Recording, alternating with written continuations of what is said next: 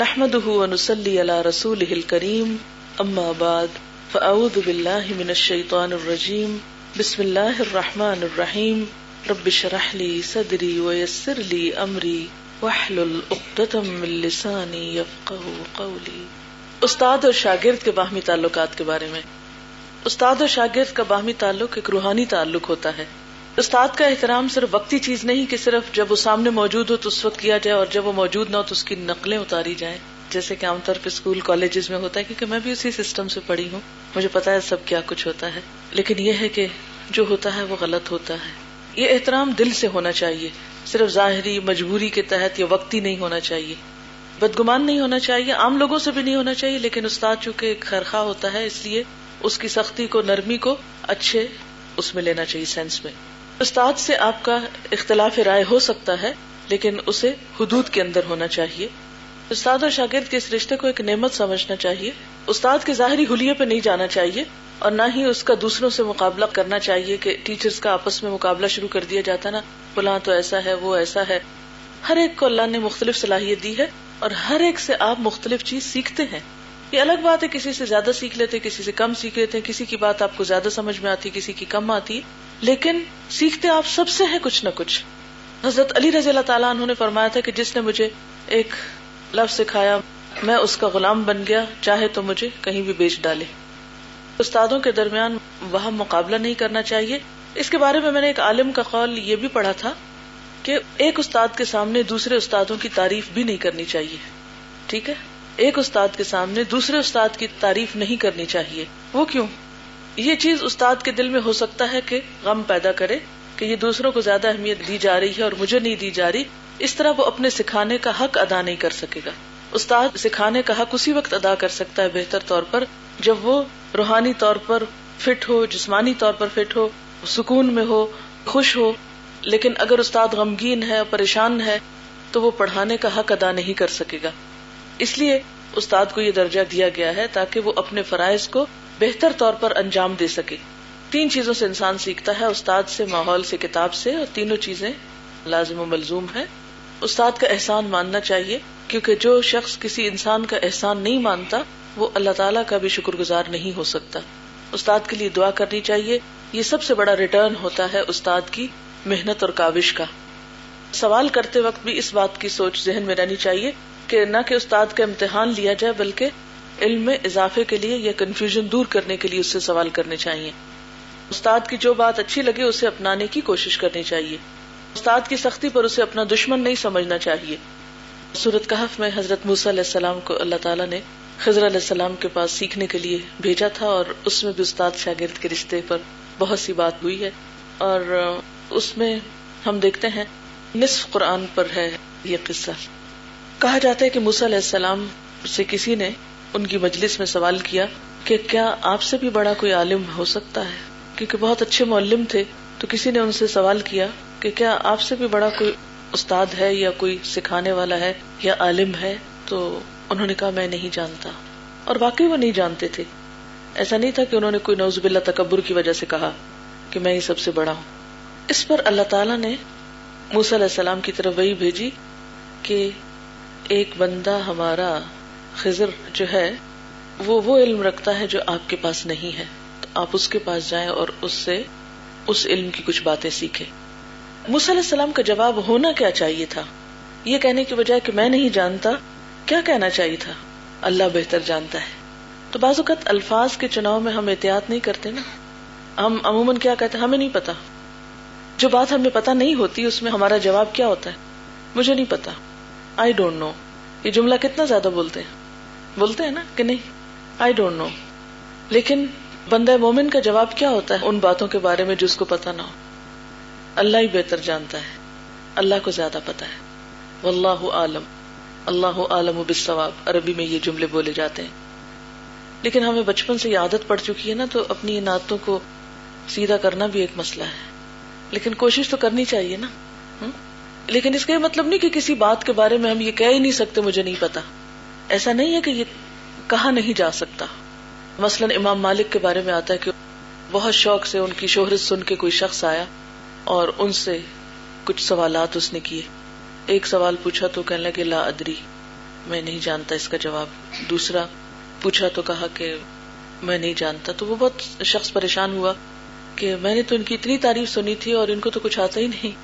حالانکہ ایسی بات نہیں تھی، لیکن ان کی سچائی تھی، کیونکہ جس کے پاس سچا علم ہوتا ہے اور جو دکھاوے کے لیے نہیں دین کا کام کر رہا ہوتا، اس کو یہ کہنے میں کوئی آر یا ایب نہیں ہوتا یا کوئی شرم نہیں آتی کہ وہ کہتے کہ اس مسئلے میں مجھے علم نہیں ہے۔ کیونکہ فوق کل ذی علم نلیم ہر علم والے کے اوپر ایک علم والا ہوتا ہے۔ اس میں کبھی نہیں شرمانا چاہیے اپنی جہالت کا اعتراف کرنے کے۔ کہہ دینا چاہیے کہ میں نہیں جانتا۔ تو ہر موقع کی مناسبت سے جواب دیا جاتا ہے اور ایک جواب دینے کا طریقہ یہ ہے کہ اللہ کو زیادہ پتا ہے۔ خصوصاً جہاں انسان کے کسی پرائڈ کا مسئلہ ہو یا جہاں روڈنس ہو یا جہاں کچھ تکبر کا اظہار کا خطرہ ہو، وہاں پر مثلاً صحابہ کرام کا طریقہ کیا تھا، ان کو کیا ادب سکھایا گیا تھا؟ آپ صلی اللہ علیہ وسلم جب بھی ان سے سوال کیا کرتے تھے تو وہ کیا جواب دیا کرتے تھے؟ اللہ اور اس کا رسول زیادہ بہتر جانتے ہیں۔ اللہ اور اس کے رسول کو زیادہ علم ہے۔ کبھی بھی انہوں نے خواہ جواب پتا بھی ہوتا تھا، تو بھی وہ اس بات کو زیادہ پریفر کرتے تھے اس وقت بتانا کہ اللہ تعالیٰ اور اس کے رسول کو زیادہ معلوم ہے۔ کیوں؟ تاکہ ہمیں اور اچھی بات پتا چل جائے۔ جو ہمارا علم ہے وہ تو ہمارے پاس ہے ہی۔ لیکن جو بات اللہ اور اس کے رسول صلی اللہ علیہ وسلم کی طرف سے آئے گی، وہ تو کہیں اچھی ہوگی۔ اس لیے اس کو جاننے کی خاطر وہ لا علمی کا اظہار کرتے تھے۔ تو موسی علیہ السلام کو اللہ تعالیٰ نے حکم دیا کہ وہ ایک بندے سے جا کر ملے۔ تو موسی علیہ السلام سفر پر روانہ ہوتے ہیں، اپنے شاگرد کو اپنے ساتھ لیتے ہیں۔ اس شاگرد کے لیے لفظ فتن استعمال ہوتا ہے۔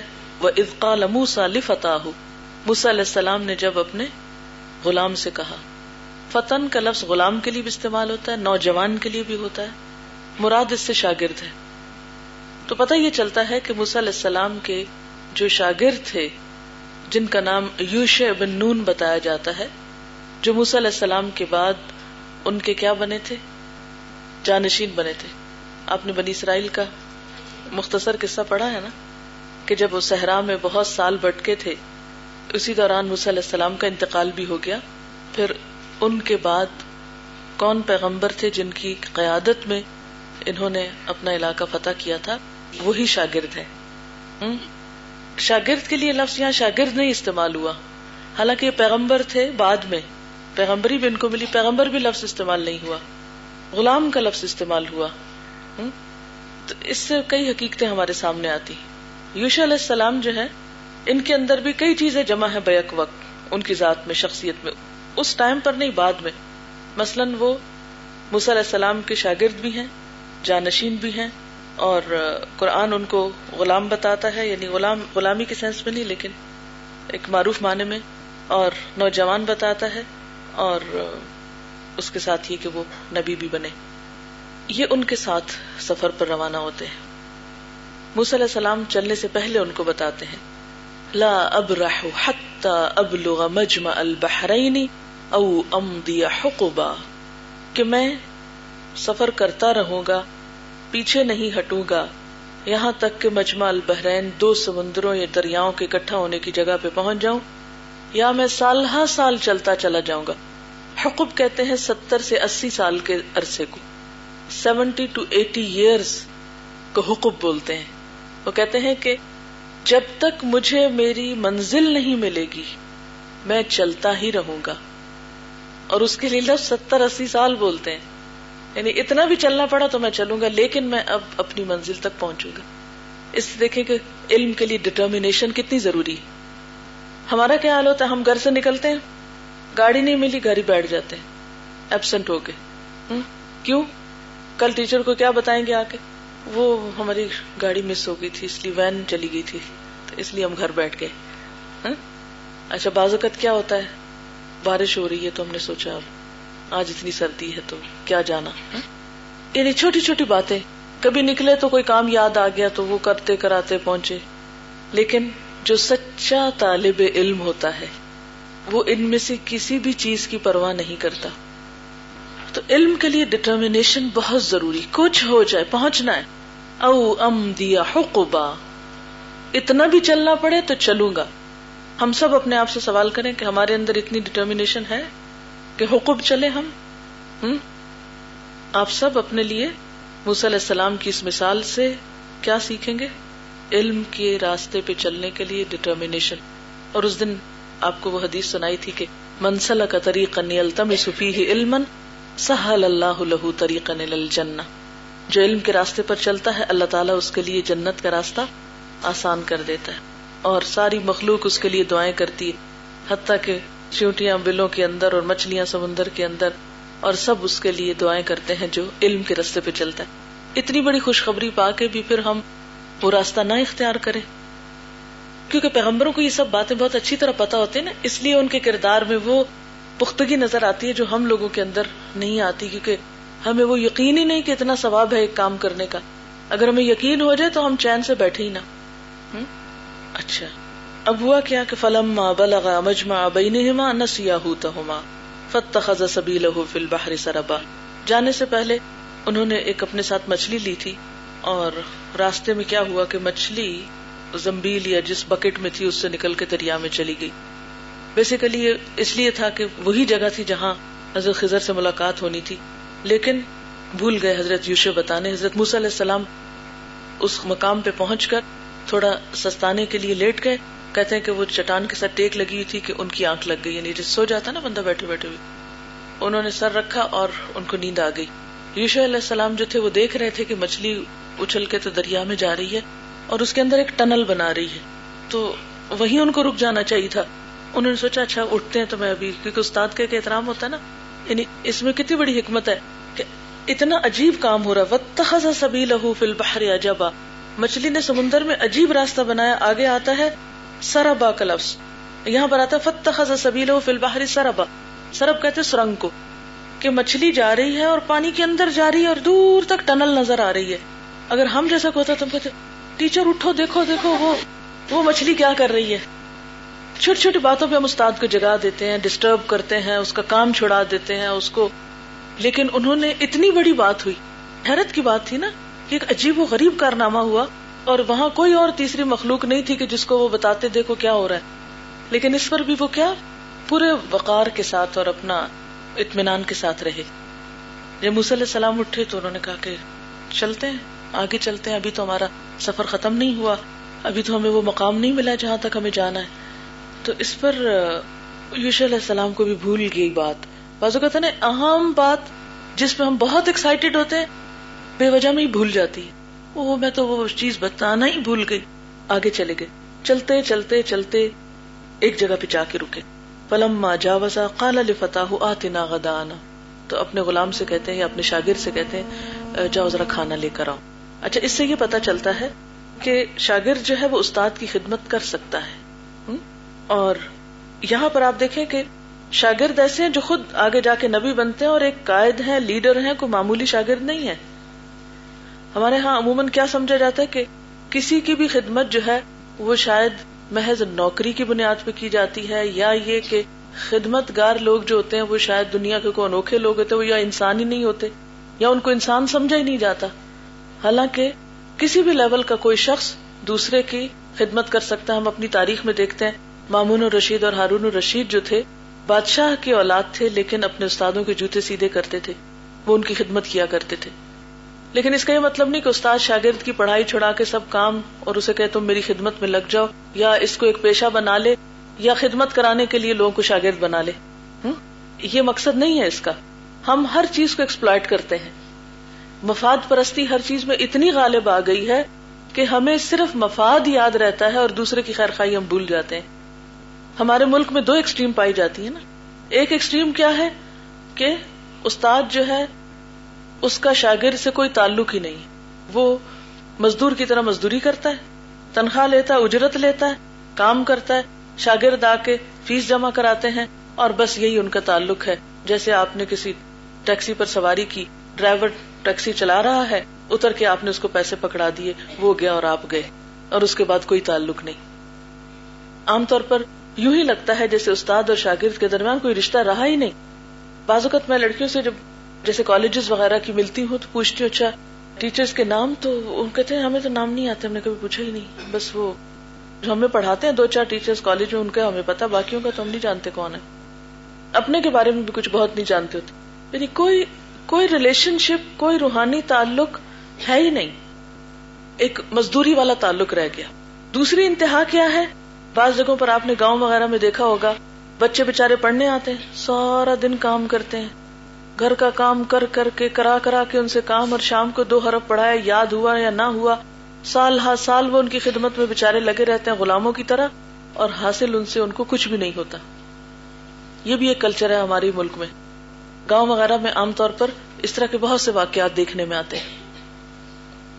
آپ میں سے بھی کسی نے مشاہدہ کیا ہوگا یا تجربہ کیا ہوگا۔ تو اس میں آپ دیکھیں کہ ان دو انتہاؤں کے درمیان ہونا کیا چاہیے؟ استاد اور شاگرد کے درمیان ایک روحانی رشتہ ہونا چاہیے، ایک محبت اور احترام کا رشتہ ہونا چاہیے، اور ایک انٹیمیسی ہونے کے باوجود ایک ڈسٹینس بھی ہونا چاہیے، تاکہ احترام پامال نہ ہو۔ یعنی استاد کے ساتھ محبت اس طرح نہیں جس طرح آپ اپنی کسی دوست سے محبت کرتے ہیں، یا یہ کہ ماں اور بچوں کے درمیان ایک محبت ہوتی ہے تو اس میں بعض اوقات یہ ہے کہ بے تکلفی زیادہ ہوتی۔ تو ماں اور بچے کی محبت یا دوست اور دوست کی محبت کے علاوہ استاد اور شاگرد کی محبت میں احترام، وقار اور ایک ڈسٹینس بھی ساتھ ہوتا ہے اور وہ ہونا چاہیے تاکہ علم حاصل کرنے میں خلل نہ ہو۔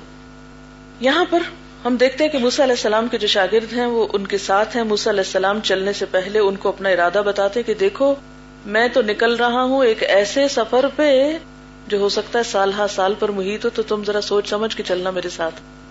ایسا نہ ہو راستے میں کہو، استاد، میں تو تھک گیا ہوں۔ مجھے تو بچے یاد آ رہے میں تو گھر جانا چاہتا ہوں۔ بس اتنا ہی کافی، اس سے زیادہ نہیں میں آپ کے ساتھ دے سکتا۔ یعنی ہماری جو کمٹمنٹ ہے علم کے ساتھ، سیکھنے، سکھانے کے ساتھ، وہ ایک محدود دائرے میں ہوتی ہے نا، بس اس سے زیادہ نہیں۔ تو وہ ان کو پہلے ہی بتا دیتے، دیکھو، جس مشن پہ میں چلا ہوں، اس میں تو پھر سال ہا سال کی کمٹمنٹ ہے۔ او ام دیا حقوبا۔ اس کو اگر ایک سمبولک فارم میں بھی آپ لیں نا تو ام دیا حقوبا بس نہیں پتا کب آئیں گے واپس۔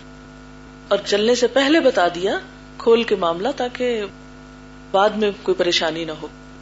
اچھے تعلقات کی ایک بہت اچھی بنیاد یہ ہوتی ہے کہ اس میں بہت کلیئر تھنکنگ ہونی چاہیے۔ واضح معاملات ہونے چاہیے۔ دھوکے پر مبنی معاملات نہیں ہونے چاہیے۔ کہ چلو، ابھی تو اس کو پانچ پھر دیکھیں گے بعد میں کیا ہوتا ہے۔ یہ سچویشن نہیں ہونی چاہیے۔ بہت سچائی اور امانت داری پر معاملہ ہونا چاہیے، تاکہ کوئی کسی سے غلط توقع نہ رکھے، ایسی ایکسپیکٹیشن نہ رکھے کہ جس کو وہ پورا نہ کر سکے۔ اچھا اب وہ چلتے جاتے ہیں اور وہاں جا کر وہ کہتے ہیں کہ جاؤ کھانا لاؤ۔ یعنی شاگرد اور استاد کے تعلق میں بات ہو رہی تھی نا کہ محبت بھی ہو ہیلپنگ ایٹیٹیوڈ ہو۔ اب تو حال یہ ہو گیا کہ اگر استاد بھاری برکم کتابیں اٹھا کے جا رہا تو شاگرد کو نہیں خیال آتا کہ استاد سے بوجھ اٹھا کر تھوڑی مدد کر کے آگے تک چھوڑا ہے۔ کئی اسکول کالجز میں دیکھا گیا ہے۔ یہاں تک کہ اسٹوڈینٹس بعض اوقات اگر اپنی ڈائریکٹ ٹیچر نہیں تو کون ہی مار کے دکا دے کے بھی گزر جائیں گی کالجز میں۔ اس طرح کی چیزیں بھی دیکھنے میں آتی ہیں۔ یہ کوئی نئی بات نہیں ہے، کوئی نئی مثال نہیں جو آپ کو دے رہی ہوں۔ تو یہ سب چیزیں جو ہے یہ احترام استاد کے خلاف ہیں۔ اب آپ دیکھیے کہ وہ کہتے ہیں کہ لقد لقینا من سفرنا هذا نصبا۔ اس سفر سے ہم بری طرح تھک گئے ہیں۔ بہت تھکاوٹ آج ہو گئی ہے۔ اور کہا جاتا ہے کہ اس مقام تک پہنچنے میں اتنی تھکاوٹ نہیں ہوئی تھی جتنا آگے جانے میں ہوئی تھی۔ کیونکہ اللہ تعالیٰ کی طرف سے یہ تھا کہ اب یہ رک جائے نا، یہ اللہ کی خاص رحمت ہے، ورنہ پتہ نہیں کتنا آگے چلے جاتے۔ تو وہ جو تھکاوٹ ہونے لگی نا، تو اس کی وجہ سے بیٹھ گئے، بھوک بھی لگ گئی۔ اب چل تو دونوں ہی رہے تھے۔ یہ تو نہیں کہ مصلی علیہ السلام زیادہ تھکے تھے اور یوشے نہیں تھکے تھے۔ مثلاً استاد اور شاگرد ایک سفر میں ساتھ ہیں۔ تو ہو سکتا ہے آپ بھی تھک گئے ہوں۔ لیکن پھر استاد کا احترام اور مقام کیا ہے؟ کہ آپ اس کی خدمت کے لیے تھکاوٹ کے باوجود تیار رہیں۔ تو اس لیے وہ کہتے ہیں کہ جاؤ کھانا لاؤ اب، تاکہ کھانا کھا سکے۔ کالا ارعیت از اوینا سخرتی کہنے لگے او آپ کو پتا ہے وہ کیا ہوا؟ ارعیتا کا مطلب کیا؟ وہ دیکھا آپ نے؟ یہ ایسے ہی جیسے ہم زبان میں کہتے او آئی سی۔ یا کوئی بھی محاورتن ایک جملہ بولتے ہیں ایسی بات شروع کرنے کے لیے، تو اسی قسم کی گفتگو شروع کر رہے ہیں۔ السخرت جب وہ ہم اس چٹان کے ساتھ بیٹھے ہوئے تھے نا، وہ جب وہاں ہم نے پناہ لی تھی۔ آوا یو بھی ایوا کا مطلب ہوتا ہے تھوڑی دیر کسی شیلٹر کی تلاش میں کہیں بیٹھ جانا، پناہ لینا۔ فنی نسیت الح تو مجھے مچھلی کا قصہ بتانا بھول گیا۔ وما انسانی ہوئی شیطان اور یہ شیطان نے مجھ کو بلا دیا۔ انس کو رہو کہ میں اسے یاد رکھوں۔ متخذ سبیلا ہو فل باہر عجبا۔ استاد، وہ تو مچھلی سمندر میں عجیب طریقے سے گئی۔ وہ تو نکل کے پہلی بات ہے کہ زندہ نہیں تھی۔ وہ تو اچانک زندہ ہوئی اور پانی میں کود کے گئی اور پانی میں اس نے سرنگ بنا لی۔ قال ذلك ما كنا نبغي وہی تو جگہ تھی جہاں ہمیں رکنا تھا۔ وہی تو جگہ تھی جو نشانی بتائی گئی تھی کہ یہاں خضر علیہ السلام ملیں گے۔ فرتد على آثارهما قصصا۔ تو وہ دونوں اپنے آثار قدم پر واپس پلٹے۔ اپنے آثار قدم کا اتباع کرتے کرتے نہیں جن قدموں پہ آئے تھے، جیسے ہم اردو محاورے میں کہتے نا، الٹے پاؤں واپس گئے، انہی قدموں پہ واپس پلٹے۔ ہاں؟ فوجدا عبدم من عبادنا۔ دونوں نے پا لیا اس سے پتا چلتا ہے کہ ملاقات حضرت یوشے کی بھی ساتھ ہوئی تھی، خضر علیہ السلام سے۔ وہ بندہ کون تھا؟ نام وغیرہ نہیں بتایا گیا۔ خضر جو ہے، حدیث سے پتا چلتا نام۔ لیکن آتینا رحمت من اندنا، اس بندے پہ ہماری خاص رحمت تھی۔ گاڈ گفٹڈ بندہ تھا وہ۔ وَعَلَّمْنَاهُ مِن لَدُنَّا عِلْمًا، اسے ہم نے اپنے پاس سے ایک علم عطا کر رکھا تھا۔ حدیث میں آتا بخاری کی حدیث ہے کہ اس ملاقات پر حضرت خزر نے کہا تھا کہ، اے موسا جو علم تمہارے پاس ہے، وہ میرے پاس نہیں ہے۔ اور جو میرے پاس ہے، وہ تمہارے پاس نہیں ہے۔ موسا علیہ السلام کو اللہ تعالیٰ نے شریعت کا علم عطا کیا تھا۔ لیکن خزر علیہ السلام کو اللہ تعالیٰ نے امور کائنات کی تدبیر کا اور کچھ اور علم عطا کیا تھا، جو موسا علیہ السلام کو اس طرح کا نہیں معلوم تھا۔ اب کیا ہوا؟ قال لہو موسا موسا علیہ السلام نے اس سے کہا حل اتبعک؟ کیا میں آپ کو فالو کروں؟ اب آپ دیکھیے کہ بھیجا تو اللہ تعالیٰ نے سیکھنے کے لیے ہی تھا، لیکن انداز دیکھیے، سیکھتے وقت یہ نہیں کہتے کہ وہ آپ کو بھی بتا دیا گیا ہوگا، وہ ہماری اپوائنٹمنٹ تھی۔ اللہ تعالیٰ نے مجھے بھیجا ہے اور میں آپ سے کچھ سیکھنے آؤ تو جو جو ہے آپ کے پاس سکھائیے مجھے تاکہ میں گھر واپس جاؤں۔ ہاں؟ ایسی کوئی بات نہیں کرتے۔ کتنا ادب اور کتنا احترام ہے اس جملے میں۔ حل اتبیو کا ایسا لگتا ہے نا ایک فل آف ایٹیکیٹ حل اتبیو کا مے آئی فالو یو اتباع کا مطلب ہوتا ہے نا کسی چیز کے پیچھے لگ جانا۔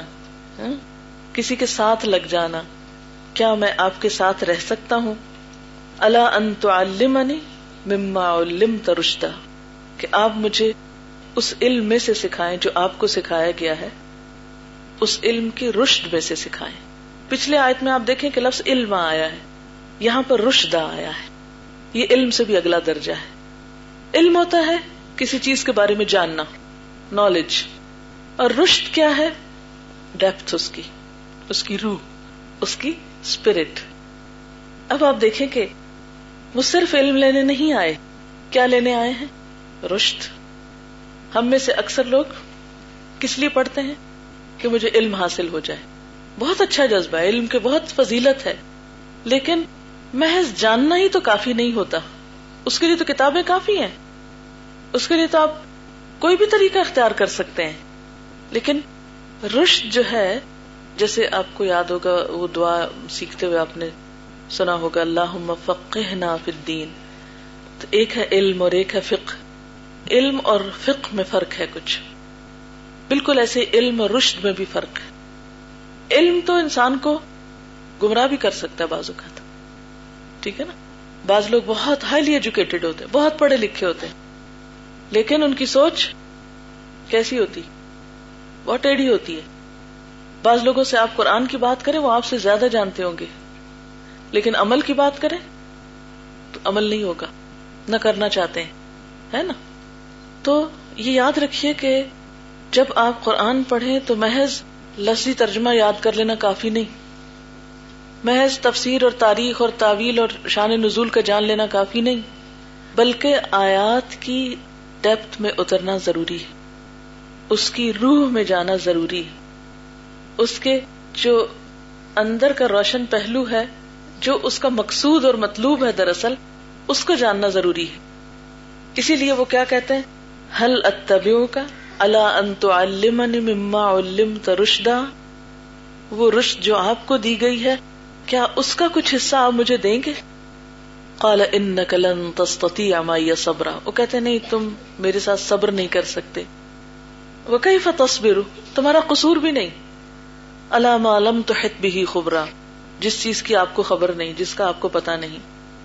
اس پر بھی آپ دیکھیں کہ علیہ السلام آگے سے یہ نہیں کہتے اچھا ٹھیک ہے استاد، آپ تو صحیح کہتے ہیں اور استاد کی تو ہر بات ماننی چاہیے، اس لیے میں مان جاتا ہوں۔ ان کے استاد کیا کہتے نہیں، تم نہیں سیکھ سکتے، اس لیے کہ آپ میں وہ صبر نہیں، وہ پیشنس نہیں جو اس علم کے لیے ضروری ہے۔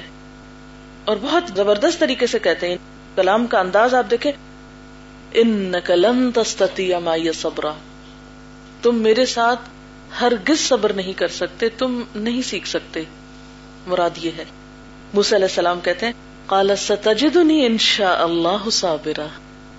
آپ ان کریم مجھے صابر پائیں گے۔ میں صبر کروں گا۔ پھر اپنے ڈٹرمنیشن کا اظہار کرتے ہیں۔ بعض اوقات ایسا ہوتا ہے نا کہ آپ کہیں ایڈمیشن لینے کے لیے جاتے ہیں تو وہ آپ کو کہتے ہیں، نہیں، آپ نہیں پڑھ سکتے۔ جب ہم انٹرویوز لیتے ہیں تو کچھ لوگوں کو ہم کہتے ہیں ابھی آپ عمر میں چھوٹے ہیں یا آپ ابھی بچے ہیں یا کچھ ابھی نہیں آپ پڑھ سکتے، پھر آپ پڑھنے کو آئیے۔ تو کچھ لوگ تو کہتے ہیں ٹھیک ہے۔ لیکن کچھ لوگ بالکل نہیں ٹلتے۔ وہ کہتے نہیں، ہم کر لیں گے، ہم انشاءاللہ ضرور کر لیں گے، ہم ایسا کریں گے، ویسا کریں گے۔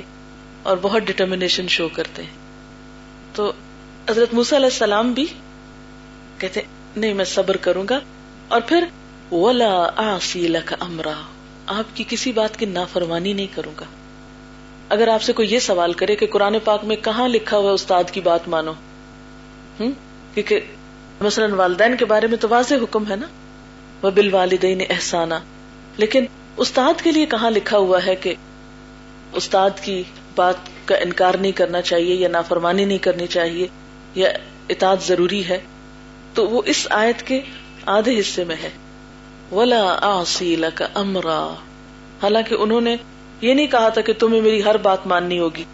خزر علیہ السلام نے نہیں کہا تھا، لیکن وہ اپنی طرف سے کہتے ہیں، ولا آسی کا امرا میں آپ کی کوئی نافرمانی نہیں کروں گا، آپ کی ہر بات مانوں گا۔ اس سے کیا پتا چلتا ہے، استاد کی اطاعت کا حکم کس نے دیا ہے؟ یعنی کہاں سے ثابت ہے استاد کی اطاعت؟ قرآن ہی سے ثابت ہے۔ اس لیے کہ جب تک آپ اپنے آپ کو استاد کے حوالے نہیں کرتے جب تک آپ اس کی اسکیم پہ چلتے نہیں، اس کے طریقے پہ کام نہیں کرتے، تو آپ پڑھ نہیں سکتے، آپ سیکھ نہیں سکتے۔ ہر ایک کا اپنا طریقہ ہوتا ہے نا، اپنا انداز ہوتا ہے، اپنا اسٹائل ہوتا ہے۔ مثلاً آپ یہ چاہیں کہ یہاں ہم آپ کو قرآن پاک تو سکھا دیں، لیکن آپ یہ کہیں نہیں، ہم اتنا یاد نہیں کر سکتے۔ آپ چاہیں کہ ایک سال میں قرآن پاک آپ کا پورا ہو جائے، لیکن آپ کہیں ہم روز نہیں آ سکتے۔ تو آپ نہیں کام کر سکتے نا۔ اس لیے کیا ضروری ہے اس کمٹمنٹ میں؟ اولا آسیلا کا امرا میں آپ کی نافرمانی نہیں کروں گا۔ کالف ان تباطنی فلا تس انشئی کا اچھا اگر میرے ساتھ چلنا ہے تو ایک بات ماننی ہوگی، سوال نہیں کرنا۔ بیچ میں انٹرپٹ نہیں کرنا، اینڈ میں سوال ہوں گے۔ یہ ہوتا ہے کہ جب انسان کچھ جاننے لگتا ہے نا، تو بس وہ، یہ ایسا ہی جیسے آپ کو بھوک نہیں لگی تھی لیکن اگر آپ ایک آدھ نوالا کھا لیں تو پھر کیا ہوتا ہے؟ وہ بھوک چھڑ جاتی ہے نا۔ تو بازو کا شروع میں جب تھوڑا علم ہوتا ہے انسان کے پاس تو انسان کی پیاس بڑک اٹھتی ہے علم کی، تو پیاس میں شدید اضافہ ہو جاتا ہے۔ اور آپ نے دیکھا ہوگا، زیادہ پیاسے لوگوں کو پانی پیتے، کیسے پیتے؟ بغیر سانس لیے ایک ہی ہلے میں سارا گلاس اتار جاتے، جو کہ سنت کے خلاف ہے۔ کھا، کتنی بھی پیاس لگی ہو، لیکن تین سانس میں ہی پانی پینا چاہیے۔ بہرحال اچھا یہ کیوں منع کیا تھا؟ اس لیے کہ علم کے سیکھنے کے دوران اگر بار بار سوال کیے جائیں تو استاد صحیح طور پہ پڑھا نہیں سکتا۔ انٹرپشن جو ہے اس میں ڈفیکلٹی پیدا کرتی اللہ یہ کہ مذاکرہ ہو رہا ہو ڈسکشن ہو رہا ہو۔ حتی ذکر یہاں تک کہ میں اس کی بات آپ کو خود بتاؤں۔ پن تلقا پھر وہ دونوں چل پڑے۔ اس سے پتا چلتا کہ یوش علیہ السلام ساتھ نہیں گئے۔ پن تلقا کون سا سیکھا ہے؟ تسنیا کا۔ وہ دونوں چل پڑے، کون؟ خزر اور موسا علیہ السلام۔ اب اس سے یہ بھی پتا چلتا ہے کہ اگر استاد اپنے شاگرد کو کسی کام میں کہیں ساتھ لے جاتا ہے، تو اس کا یہ مطلب نہیں کہ اب اس کو ہر چیز میں اسے ساتھ رکھنا فرض اور ضروری ملاقات کی حد تک تو یوش علیہ السلام نے ملاقات کر لی۔ لیکن اس کے بعد وہ پیچھے رہ کے ہو سکتا، واپس آ کے ہو سکتا، وہی انتظار کر رہے ہیں ان کا۔ یہ ہمیں قرآن پاک سے کچھ پتا نہیں چلتا۔ لیکن پھر وہ چل دیتے ہیں اس کے بعد علم حاصل کرنے کا ایک آپ نے یہ نوٹ کیا کہ یہ علم صرف کتابی علم نہیں ہے، بلکہ مشاہداتی علم ہے۔ روانہ ہو رہے ہیں، جا رہے ہیں اور مشاہدہ کائنات کے ذریعے یہ علم حاصل ہوگا اب۔ تو علم کے لیے جو سفر ہے اور صحبت ہے، وہ بہت ضروری ہے۔ اور رشت جو ہے، وہ محض کتاب سے نہیں ملتی رشت صحبت سے ملتی ہے، کمپنی سے ملتی ہے۔ اب ہوا کیا؟ حتیٰ اظہار کے واپس سفینہ تھی ایک کشتی میں جا کے بیٹھے، خرا کہا، اس کو پھاڑ دیا، اس کا تختہ اکھاڑ دیا۔ علیہ السلام چپ نہ رہ سکے کال اخرقتا آپ نے اس کو پھاڑ دیا۔ لتغرے کا اہلا تاکہ اس کے رہنے والوں کو یا اس پہ سوار ہونے والوں کو غرق کر دے۔ لقت تشیا نے مرا یہ تو بہت بڑی چیز ہو گئی۔ کالا علم اقل کا ان کلن تستی مایا صبرا؟ کا میں نے کہا نہیں تھا کہ تم میرے ساتھ صبر نہیں کر سکو گے۔ کل اللہ تو آخذ نہیں فوراً معافی مانگتے آپ مجھے نہ پکڑیے۔ بیمار نصیتوں کیونکہ میں بھول گیا اپنا وعدہ۔ ولا ترحقنی من امری اسرا اور آپ میرے معاملے میں سختی سے کام نہ لیجیے۔ تو اس سے کیا پتا چلتا ہے کہ شاگرد اپنے استاد کو تجاویز دے سکتا ہے؟ اگر کوئی بات اس کو بھول جائے یعنی ایکسکیوز کر لے، اور اگر سمجھے کہ استاد کا رویہ زیادہ سخت ہے یا زیادہ مشکل ہے، تو وہ ہمبلی ریکویسٹ کر سکتا ہے کہ آپ ایزی لینگویج استعمال کریں، یا یہ کہ آپ آہستہ بولیں، یا ان میں سے کوئی بھی ایسی چیز۔ فن تلا کا پھر چل دیے۔ حتیٰ ازا لقیا غلام فقت اب تو اس سے بھی بڑی بات ہوئی۔ ایک بچے کو دیکھا خزر نے اس کی گردن مروڑی، اس کو مار دیا۔ کالا قتل نفس بغیر نفس۔ یہ کیا کیا؟ بغیر کسی وجہ کے ایک جان کو مار دیا۔ لقت نکرا۔ یہ تو کچھ ناپسندیدہ بات ہو گئی ہے۔ یہ تو ٹھیک نہیں ہوا۔ نکرا یعنی وہ بات جس کا انکار کیا جاتا ہے۔ اچھا علیہ السلام کیوں اچانک بے ساختہ طریقے سے انٹرپٹ کر جاتے ہیں، بھول کر؟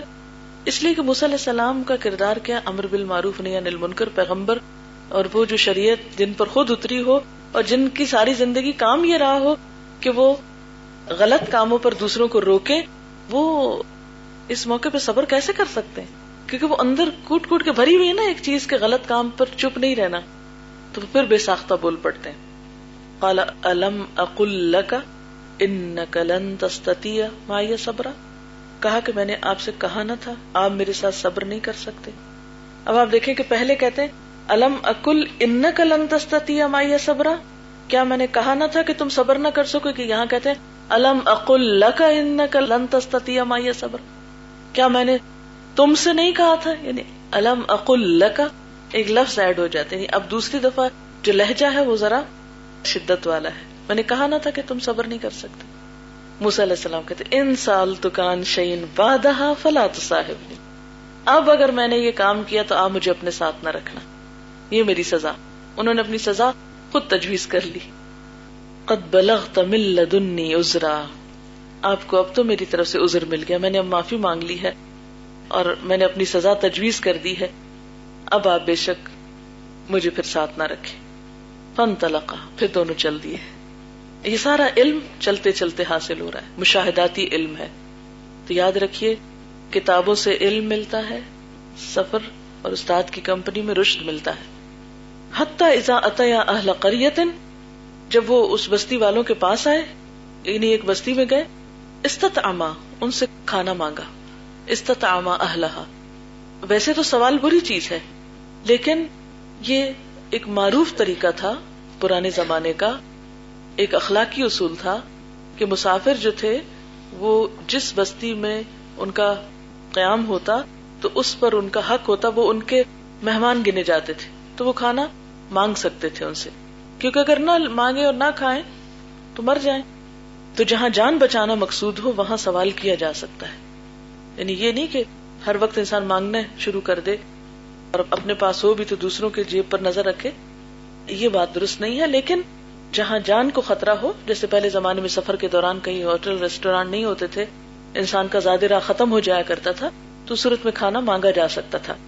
اب ہوا کیا کہ ابا فو ہوما انہوں نے تو مہمان بنانے سے انکار کر دیا کہ ہم تو کچھ نہیں کھلائیں گے تم دونوں کو۔ حیرت ہوتی ہے نا کہ دونوں ہی اپنے علم کے ماہر ہیں۔ ایک اللہ کا پیغمبر ہے اور ایک اللہ کا خاص بندہ ہے۔ اب دم من عبادنا۔ آتینا ہوں ملدنا رحما خاص رحمتوں والا بندہ ہے۔ لیکن بستی والوں کو دونوں کی شکل پر نہ کوئی رحمت نظر آئی اور نہ ہی کوئی نبوت نظر آئی۔ ایسا ممکن ہے نا؟ یعنی ضروری نہیں کہ آپ اگر اللہ کے مقرب بندے ہیں تو ہر اجنبی آپ کو راہ جاتے پہچان لے کہ اچھا ہاں یہ تو کوئی مقرب بندہ جا رہا ہے۔ نہیں، ہو سکتا ہے کہ آپ بہت عبادت گزار ہوں، نیک ہوں، اللہ کے بہت مقرب ہوں اور لوگ آپ کی حد سے بڑھ کے ناقدری کریں۔ تو ایسے میں غمگین نہیں ہونا چاہیے۔ اس پر انہوں نے کیا کیا بجائے اس کے کہ ان سے ناراض ہوتے۔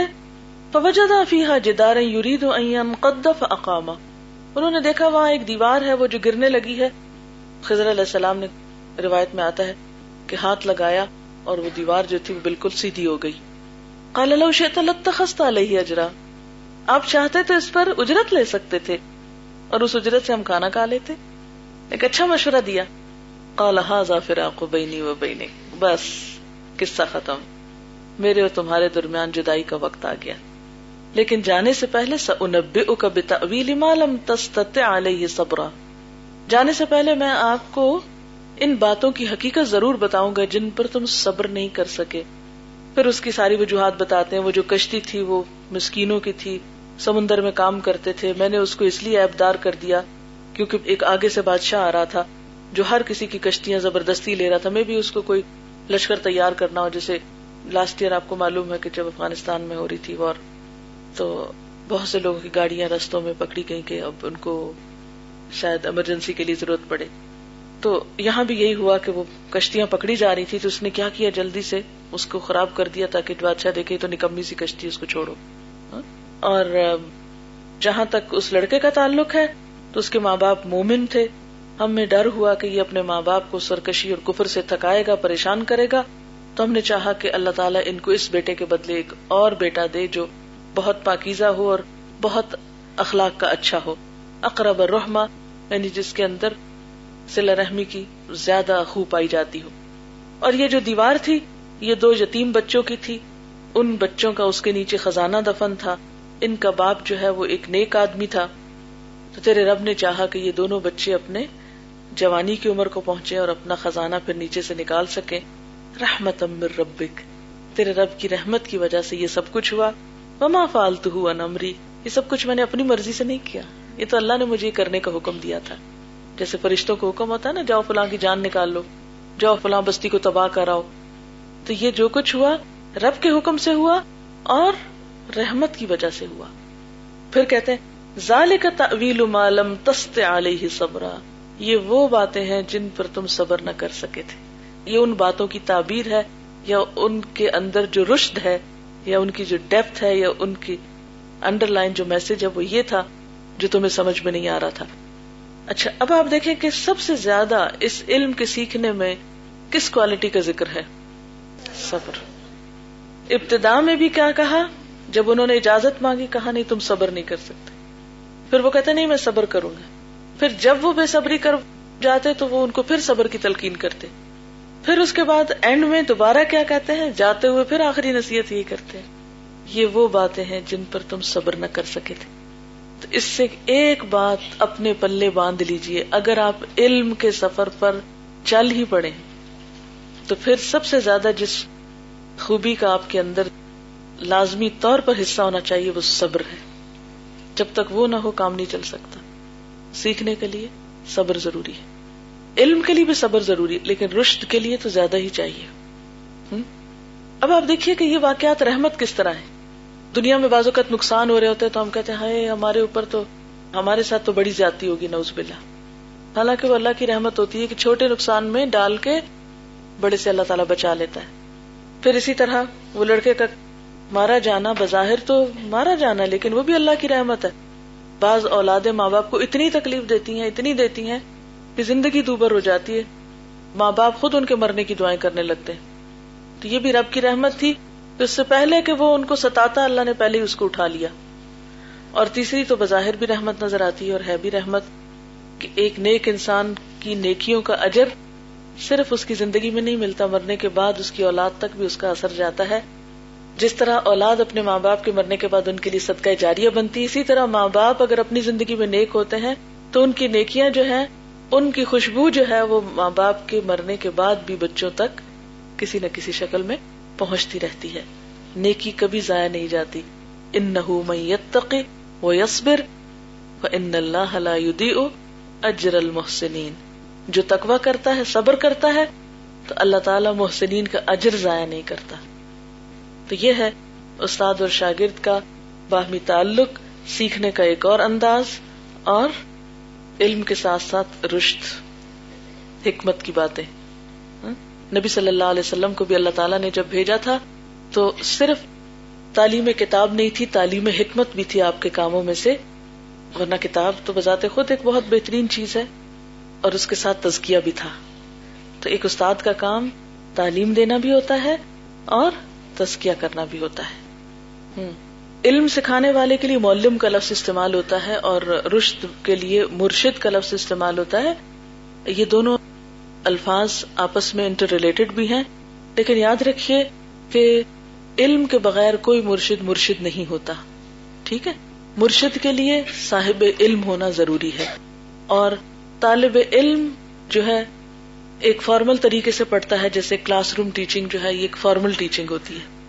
لیکن کلاس روم کے باہر جو ہے، جو لرننگ ہوتی ہے، وہ کیا ہے؟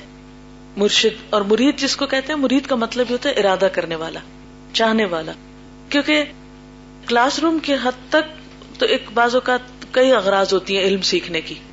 مثلاً کیا اغراض ہوتی ہیں؟ چلو ڈگری مل جائے گی، چلو کچھ سیکھ لیں گے، کوئی کام آ جائے گا۔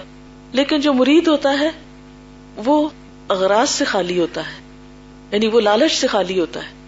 تو ایک طالب علم کے سامنے کئی چیزیں ہو سکتی ہیں، لیکن وہ طالب علم جو مرید بھی ہو وہ دراصل کیا ہوتا ہے؟ وہ سیلف لیس ہوتا ہے۔